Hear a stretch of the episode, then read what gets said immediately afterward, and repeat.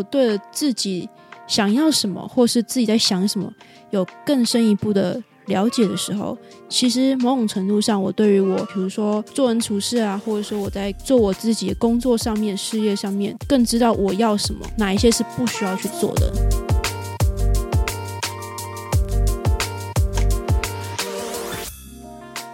Hello，欢迎回到 Cubit 下班闲聊，我是 Cubit。这一集是理所真的当然吗的系列最后一集，要来聊的是统整一下我前面录了四个小主题之后，我觉得蛮特别的一些收获跟想法，然后来跟大家分享，然后就当做今天闲聊的主题。其实最一开始会做这一个系列。其实是因为我就想说，我是想很多的那种人，朋友可能还会开玩笑说：“哎，你不要再想那么多，你再想下去，你头脑就要热宕机之类的。”前阵子吧，就开始也发现到说：“好吧，那既然我会想这么多事情，然后对于这个社会上或是面前的一些人，既然我会有这么多的 OS 在心里面，那不然我就抓几个主题出来，然后聊一聊好了。”所以才有了这个系列的出现。那当然，最一开始是源自于我在呃粉丝页的动态上面出了几个选项，让大家选说：哎，那你觉得最想让你翻白眼的理所当然是什么？呃，其实那时候我也蛮觉得蛮惊喜，就说：哎，原来大家对于这个主题这么的热烈，然后还很多人就是还特别传了自己的答案，然后来跟我分享。其实有这些互动，其实我我自己也蛮开心的，所以我才想说，好吧，那就来录一个这样的特辑好了。其实我觉得在录这些特辑的过程当中，有一个很大的收获是，就我发现啊，其实很多很多现在社会所我们所谓社会框架上面，它的出现，它最源头其实都只是源自于一些生存法则。举例来讲好了。为什么我们会对于跟我们不一样，应该说跟我们大部分人不一样的人或是观点，我们会比较倾向于去排斥他，或是可能更往不好一点的地方去解的话，就是我们可能会带有一些偏见，那甚至会更严重一点，会有一些歧视的行为出现。为什么会这样子呢？其实，在前面几集在聊这个话题的时候，也有聊到。最最最远古时代，就是还要抵抗，比如说抵抗外族，或是抵抗呃其他野兽的那个时期。如果大家都不一样的话，那不就没办法很团结一致的去抵抗？那这时候可能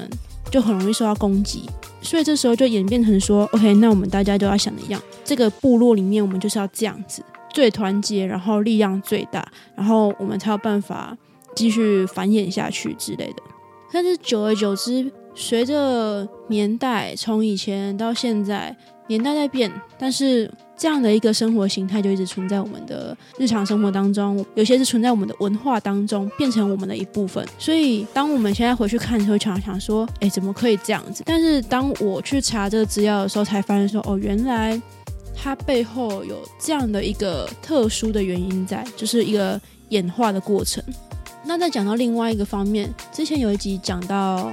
孝顺这件事情。题外话就是，就是我自己去看那个后台的数据，我突然发现大家对于这一集特别的用心的听完呢，就是可能长度也没有特别短或者什么，但大家就是蛮听完的比例还蛮高的，就我还蛮觉得蛮特别的。那那时候讲到孝顺的时候，大家都知道孝顺其实在。说华人社会好了，或者说东方的社会、亚洲文化来讲，其实它是一个非常根深蒂固的一个想法。在讲孝顺那集也有提到，它是在大概两三千年前还在农耕时代的时候，因为农耕时代其实大家就是在就最担心或是觉得最需要保障的就是我的下一餐在哪里，我吃不吃得饱，这种很直接性的生理的需求，所以。那时候就用孝顺的这个的概念，让正值壮年的父母，然后到变老年的时候，他的孩子们长大更愿意的去照顾他们的父母亲。那当然演变到现在，当然有更多随着社会不一样啊，然后大家可能东西方文化的交流更多的时候，我们会有不一样的解读。但是很多很多我们会觉得想要反抗的这些理所当然，其实查完资料之后才发现，因为它最根本都是回到一个我们要怎么样生存下去。但是知道了之后又能怎么样？这应该是很多人的问题吧。OK，好，我知道要生存下去，然后呢，在知道这些源头之后，其实对我来讲，这些很多理所当然我还是不认同。但是我觉得是一种多了一点点的。呃，客观跟理解，就是理解说哦，为什么会这样子？那当这份理解出来的时候，其实对于说我之后要怎么做，或者是说对于别人可能跟我想法比较不一样的时候，其实会多了一份包容，然后知道说哦，那大概就是这个样子。不是说我认同他，而是不会变成说我是为了反对而反对，或是说为了反对而去抨击对方，说你就是老古板啊，你就是什么样子之类的。我觉得队长是一个蛮不错的一个收获。第二个，我觉得非常棒的一个地方就是，其实透过这个系列。其实我开始对于生活中的很多很多的细节有了更多的探究跟抽丝剥茧的过程，因为我就想说每一个主题我都想要带一些生活中，总不会每次会讲历史嘛，所以要要讲一些生活周遭有哪些东西可以拿出来当例子。要怎么找例子呢？除了上网找之外，最直接就是找自己的例子嘛，所以就开始从生活中的细节去寻找。然后找到一个点之后呢，我就会想，好，那我要怎么样可以讲的更多？所以就要一直不断的抽丝剥茧。举例来说，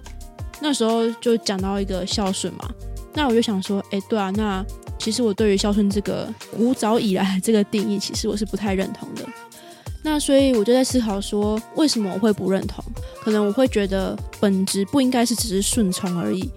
那我可能就要再抽丝剥茧，再多问一个为什么？觉得不是顺从的话，那我觉得是什么？OK，那我找到我的答案了。那我觉得是它的本质应该是爱。那我可能就要再更往回推。那我认为的爱到底是什么？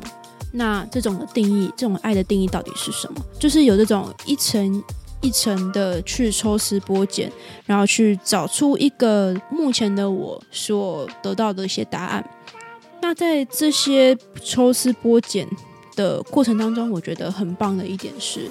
其实当我找到了属于我自己的答案的时候，会有一种，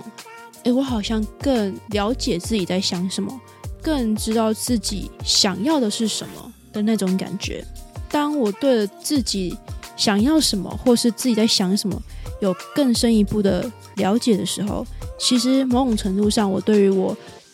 其他方面。我说的其他方面，比如说的做人处事啊，或者说我在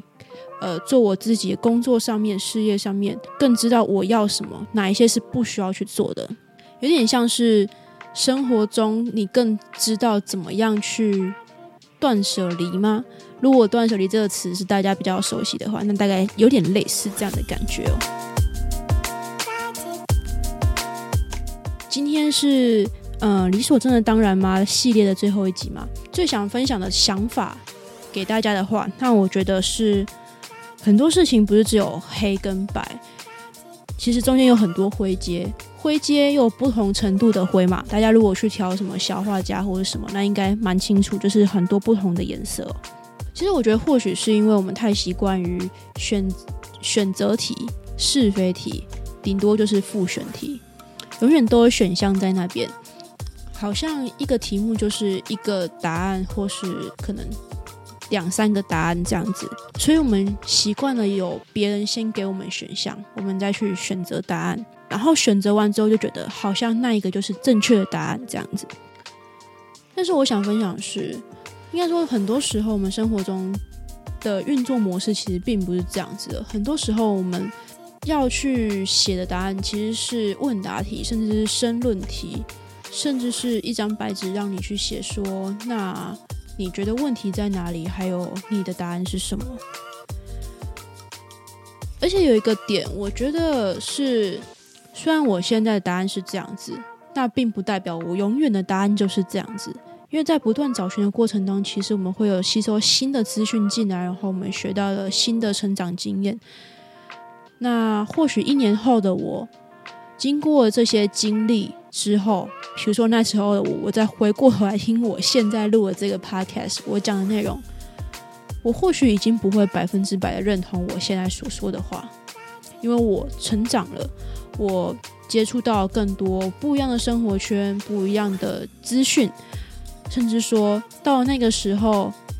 时代又有点小小的转变，趋势转变了。可能我的答案又是另外一组新的，或者说有点调整过的答案。那这个系列最后一句话，我想要留给大家的是：